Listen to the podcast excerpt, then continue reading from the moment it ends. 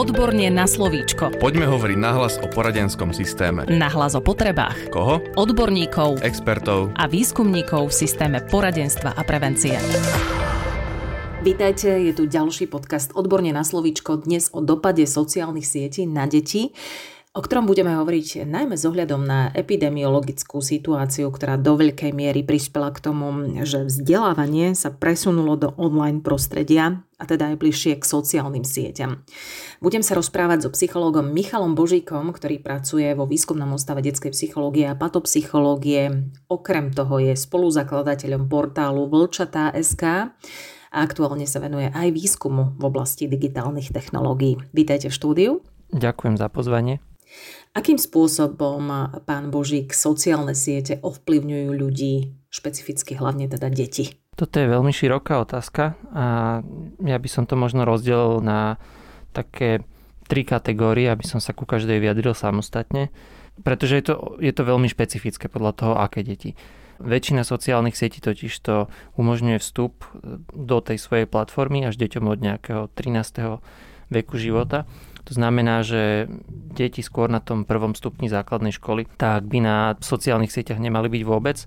Tie na druhom stupni, tie mladšie z nich by tam tiež nemali byť, ale veľa z nich už na tých sociálnych sieťach je napriek tomu, že tým porušujú pravidla komunity. A naopak potom stredoškoláci, tak tí už takmer väčšina funguje na sociálnych sieťach. Takže na túto otázku sa dá odpovedať eh, jednotlivo pre tieto kategórie. U tých predškolákov je ten vplyv skôr cez ich rodičov alebo cez to, ako vnímajú, že sociálne siete nejakým spôsobom fungujú. Takže ten vplyv by tam nemal byť až taký veľký. A u tých starších, čo sú teda druhostupňari, tak tam ten vplyv veľmi záleží od toho, že či majú tú skúsenosť priamu, alebo je tá skúsenosť nejakým spôsobom sprostredkovaná cez ich spolužiakov, cez ich rodičov a podobne. No a potom na strednej škole ten vplyv je byť už e, relatívne významný, pretože sociálne siete sa stávajú e, silnou súčasťou života týchto detí. Veľmi silno vedia formovať ich obraz, veľmi silno vedia nejakým spôsobom ovplyvňovať to, čo sa v ich živote deje. Za mňa si myslím, že sú také štyri hlavné oblasti, v ktorých e, vedia sociálne siete vplývať na deti. A všetky tie oblasti som si dal v podstate na takých stupniciach alebo škálach a tá prvá z nich by mohla byť taká, že je od inšpirácie až po nejaké toxické porovnávanie. Že na jednej strane je to nejaká podpora a motivácia k zdravému životnému štýlu, kreativite alebo zaujímavým zážitkom, ktoré zažívajú na sociálnych sieťach. Na druhej strane, ak je to nezvládnuté, tak je tam nejaký nezdravý tlak, frustrácia, depresia, prípadne nejaká nezdravá posadnutosť napríklad vlastným telom a podobne. A druhou takouto dimenziou je hľadanie informácií versus zahltenie informáciami. Na jednej strane teda sociálne siete sú zdrojom informácií a poskytujú možnosti diskusie. Na druhej strane ale tá orientácia v tej názorovej pluralite je naozaj ťažká a nejaké šírenie nepravdivých informácií predpokladám, že všetci vieme, že toto sa na sociálnych sieťach deje treťou tou kategóriou je také nejaké hlbšie prepojenie s druhými ľuďmi a na druhej strane nejaká sociálna izolácia alebo predátorstvo. To znamená, že na jednej strane poskytujú sociálne siete nejakú sieť priateľov a dôležitých osôb, ktoré pomáhajú dieťaťu a podporia dieťa v kritických situáciách. A na druhej strane môžu vďaka sociálnym sieťam stratiť deti empatiu, môžu sa dostať do sociálnej izolácie v prípade nejakého jednostranného uprednostnenia tej online komunikácie pred offline komunikáciou. A s online vzťahmi sa vždy spája aj riziko online predátorov. No a poslednou takou tou oblasťou, a ktorú som už spomenul na začiatku, je takéto potvrdenie vlastnej identity skrz ten obraz, ktorý si vytvárajú na sociálnych sieťach a na druhej strane e, rôzne problémy, ktoré sociálne siete môžu vyvolávať. Či už je to úzkosť alebo kyberšikana, či už je to FOMO, teda Fear of Missing Out, strach z toho, že zameškajú niečo dôležité, čo sa na tej sociálnej sieti deje, aj keď to dôležité vo finále nemusí byť. Na jednej strane teda prezentovanie nejakých vlastných názorov originálnych, možnosti prepojenia s ľuďmi s podobnými záujmami alebo komunikácia s priateľmi a na tej druhej strane taký útek do online sveta, obsesívne kontrolovanie notifikácií na zariadeniach alebo strach z toho, že dieťa zmešká naozaj tie dôležité príspevky na sieti. No a v neposlednom rade sa so sociálnymi sieťami spája aj problém kyberšikany a okrem toho aj rôznych nenávistných príspevkov a komentárov. Kedy už potom môžeme hovoriť o nadmernom používaní sociálnych sietí? Pri tom nadmernom používaní ja by som bol opatrný, ak by sme to hodnotili nejakým spôsobom o časovo, lebo nejde ani tak o ten čas strávený pri tých sociálnych sieťach, ale skôr o to, aké ostatné prejavy to má pri tom užívaní tých digitálnych sietí, alebo aké ostatné prejavy tej závislosti tam môžeme pozorovať. A tými prejavmi môže byť v prvom rade nejaká význačnosť, to znamená, že tá aktivita sa stáva najdôležitejšou v živote užívateľa. To znamená, že dieťa síce môže tráviť relatívne krátky čas na sociálnych sieťach, pretože napríklad to má nejakým spôsobom zregulované od toho rodiča, ale keď vidí, že je tá aktivita najdôležitejšia, že proste sa vspiera tej regulácii a podobne, tak treba zbystriť pozornosť. A potom sú to zmeny nálady. Zmeny nálady presne v takomto zmysle. Dieťa je podraždené, dieťa je nepríjemné, dieťa ťažko nesie, keď e, mu je odopretý prístup na sociálne siete. S tým idú aj abstinenčné príznaky. Toto sú v podstate abstinenčné príznaky. Keď mu je odopretý prístup na sociálne siete, tak e, sa to začne prejavovať tým podráždením, nejakou zmenou proste toho hormonálneho naladenia a, a celého fungovania. Štvrtým takým znakom rodiacej sa závislosti môže byť zvyšujúca sa tolerancia tá sa teda vyznačuje tým, že dieťa má stále zvyšujúcu sa potrebu dlhších dôb užívania sociálnych sietí. Neznamená toto, že dlhšia doba užívania sociálnych sietí môže byť problematická, ale keď tá doba postupne narastá, tak treba zbystriť znovu pozornosť. Ďalšou vecou, pri ktorej treba dať pozor, je, ak nastáva konflikt v živote dieťaťa s ďalšími činnosťami v živote.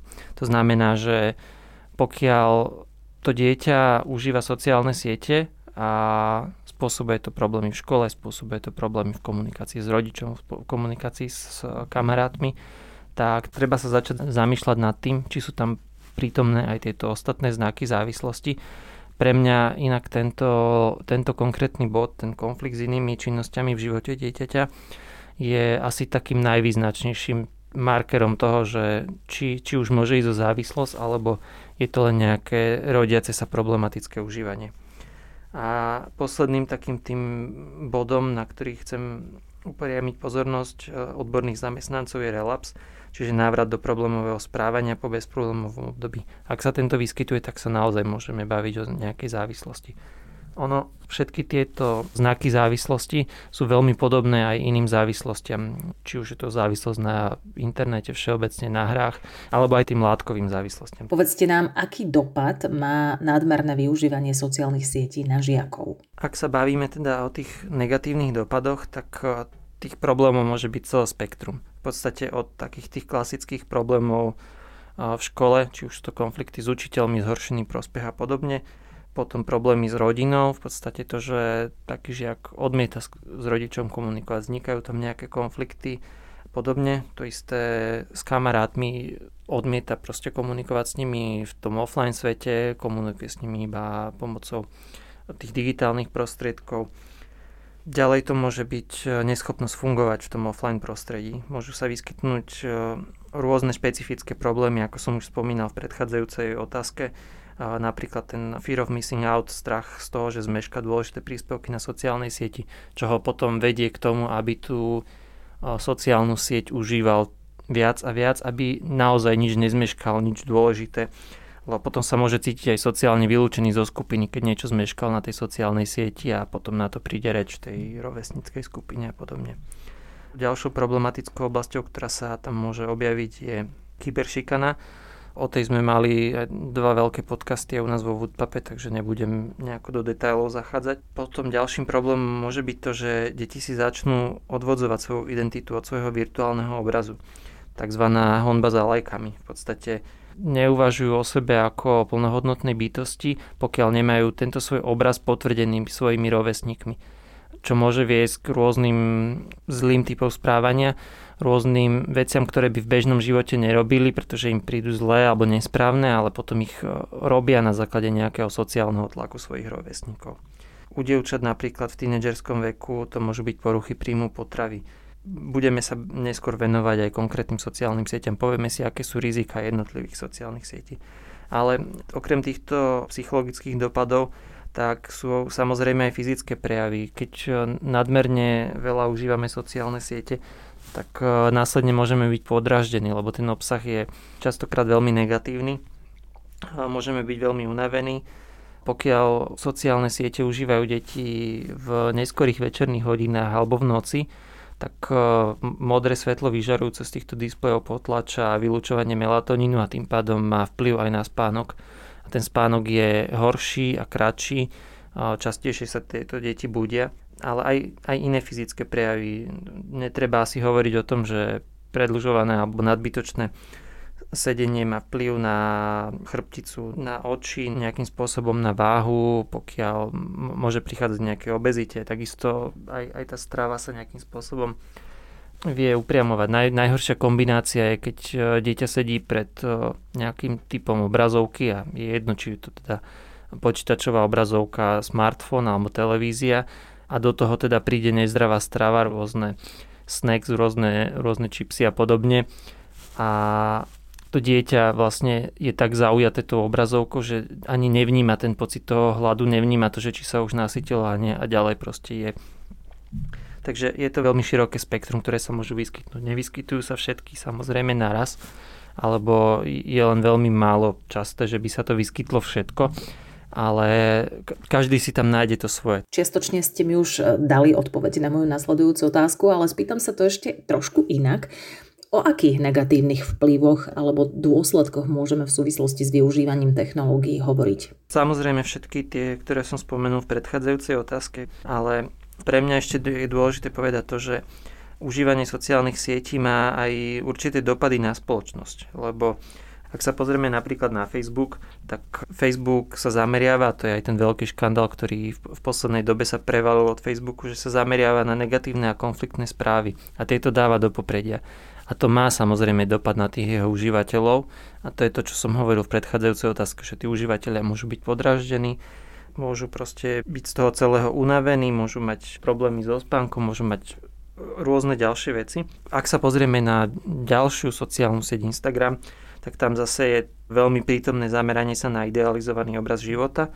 Jeden z aktuálnych výskumov, ktorý sa zameriaval na užívateľov Instagramu, tak zistil, že väčší vplyv, alebo taký ten najväčší negatívny vplyv má práve na dievčata v tínedžerskom veku, pretože tie si ten idealizovaný obraz toho Instagramu berú a berú, že, že oni tak nevyzerajú, oni nemajú taký dokonalý život, aký vidia na tom Instagrame a potom im to spôsobuje či už tie spomínané poruchy príjmu potravy alebo aj iné problematické veci, ktoré sa vyskytujú, ktoré môžu viesť aj, aj k horším sociálno-patologickým javom. Ale nie sú to len tieto konkrétne dve sociálne siete, ale aj na tých ostatných môžeme zapadnúť do nejakých názorových bublín, môžeme podľahnúť tomu tlaku fake news alebo teda tých e, nepravdivých informácií. Na sociálnych sieťach je v dnešnej dobe hrozne veľa propagandy, či už nejakých e, korporácií alebo vlád sledujúcich nejaké svoje ciele a podobne.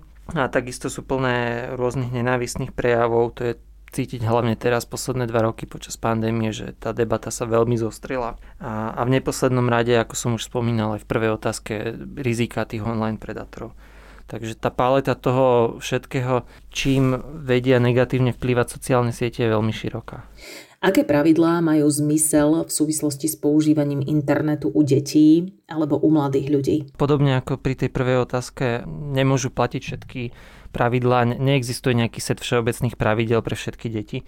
Ono sa to treba rozdeliť na kategórie, tuto je tých kategórií viacej, tak sa im budem postupne venovať, ale najprv teda poviem také tie všeobecné pravidlá.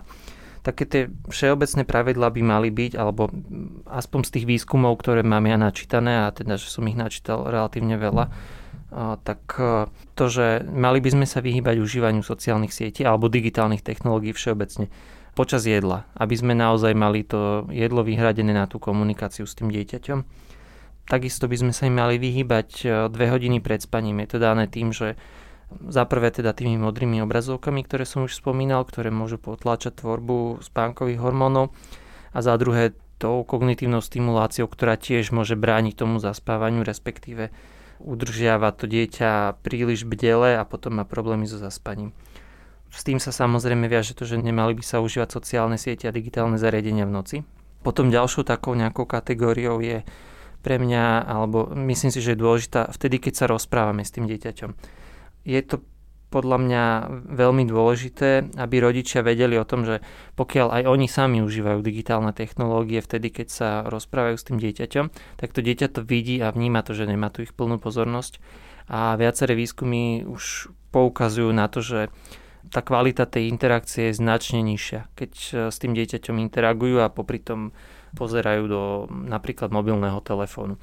Dokonca u tých najmenších detí sa zistilo, že tieto deti proste zaostávajú za rovesníkmi z kontrolnej skupiny práve kvôli tomu, že ten rodič im nevenuje tú plnú pozornosť. Okrem toho je do- dobre, keď si vytvoríme aj zóny, ktoré sú v podstate bez tých technológií a nehovorím iba o priestorových zónach, ako napríklad to, že e, nepoužívame digitálne technológie na záchode alebo nepoužívame digitálne technológie v kuchyni, ale hovorím napríklad aj o časových zónach, ako napríklad, že počas toho spoločného stravovania, počas toho večeru, počas nejakého kvalitného času, ktorý chceme tráviť spolu ako rodina. Ale k tým priestorovým napríklad môže patriť aj to, že sa dohodneme, že nebudeme používať digitálne zariadenia v aute, lebo to je priestor, kde sme zatvorení spolu a naozaj môžeme sa venovať tej sociálnej interakcii. Čo je strašne dôležité je to, že ak rodičia nastavia nejaké pravidlá pre svoje deti a oni sami tie pravidlá nejakým spôsobom nedodržiavajú, alebo pokiaľ tí, tie deti vidia, že oni sú vo veľmi silnom rozpore voči tomu, čo im kážu, tak tie deti to nebudú dodržiavať. Alebo s tým budú mať problém, lebo tie deti to vidia a vnímajú, že majú proste dvojaký meter na seba a na tie deti samotné. Dostal by som sa trošku ďalej k tým konkrétnym pravidlám pre jednotlivé vekové kategórie. Prvou to kategóriou sú deti do dvoch rokov. Tam väčšina výskumov hovorí o tom, že mali by sme naozaj digitálne technológie používať absolútne minimum v interakcii s dieťaťom. V podstate okrem nejakej komunikácii so starými rodičmi by bolo ideálne, keby tá ich interakcia s digitálnymi technológiami bola nulová. Samozrejme, že to je úplne ideálny stav, ale je dobre to napriamo povedať, že ak si rodičia dieťa posadia k rozprávke a nechajú ho tak, nemajú proste nad tým dohľad a tak ďalej, tak si kupujú v podstate svoj čas na úkor času dieťaťa. Je taký známy výskum, ktorý dal deťom sledovať experimentátora, ako skrýva nejakú hračku na dvore a jedna skupina to sledovala cez kameru, cez digitálne zariadenie a druhá skupina detí to sledovala cez okno. A keď tie malé deti boli vypustené von, aby tú hračku našli na tom dvore, tak tie deti, ktoré to sledovali cez to video, mali väčší problém, alebo bolo to pre nich náročnejšie. A tu sa hovorí o tzv. videodeficite. To znamená, že deti sa cez tie obrazovky naozaj naučia oveľa menej, alebo to, čo im tie obrazovky dávajú, oveľa menej hodnotné do tých dvoch rokov, ako priama interakcia s inými živými ľuďmi. Ďalšou kategóriou sú predškoláci, aj tam platí podobne ako pri deťoch do dvoch rokov, že čo najmenej obrazoviek. Tam by som upriamil pozornosť na to, častokrát u takýchto detí chcú pozerať nejakým spôsobom rozprávky cez tie digitálne zariadenia alebo im rodičia pustia nejakú rozprávku, kým oni pripravujú jedlo alebo robia nejakú inú činnosť. Že aby tí rodičia naozaj mysleli na to, že ak, ak už tým tie rozprávky pustia, tak nech sú tam prítomní, nech e, majú proste ten kontext toho, nech e, vysvetľujú. To dieťa nech sa pýtajú, e, čo sa v tej rozprávke deje a podobne, aby to dieťa nemalo pocit toho, že bolo naozaj odložené k tej rozprávke, ale že to je nejaký aktívny čas, ktorý trávia spolu a aby tí rodičia presne poznali aj obsah toho, ktorý dieťaťu dovolia tu by som možno upriamil pozornosť na to, že mnohé moderné rozprávky majú príliš rýchly strich, ktorý vedie k tomu, že tie deti sú prepodnetované. Také tie klasické rozprávky typu Maťko a Kupko, ktoré mali pomalý strich a tie repliky sa dookola opakovali, tak mali naozaj lepší efekt alebo mali menej tých negatívnych efektov práve preto, že to dieťa potrebuje niektoré veci opakovať, potrebuje si tie veci skúšať dokola a keď je ten strich príliš rýchly, tak je prepodnetované. My žijeme v prepodnetovanej dobe a je od nás nezodpovedné, ak tie deti vystavujeme tej prepodnetovanej dobe zbytočne skoro, zbytočne rýchlo. To bol psychológ Michal Božík, ktorý pracuje vo výskumnom ústave detskej psychológie a patopsychológie. Okrem toho je spoluzakladateľom portálu Vlčatá.sk a aktuálne sa venuje výskumu v oblasti digitálnych technológií. Ďakujem veľmi pekne, že ste boli našim hostom. Ďakujem aj ja za pozvanie. Podcast Odborne na slovíčko sa realizuje vďaka podpore z Európskeho sociálneho fondu a Európskeho fondu regionálneho rozvoja v rámci operačného programu Ľudské zdroje. Odborne na slovíčko.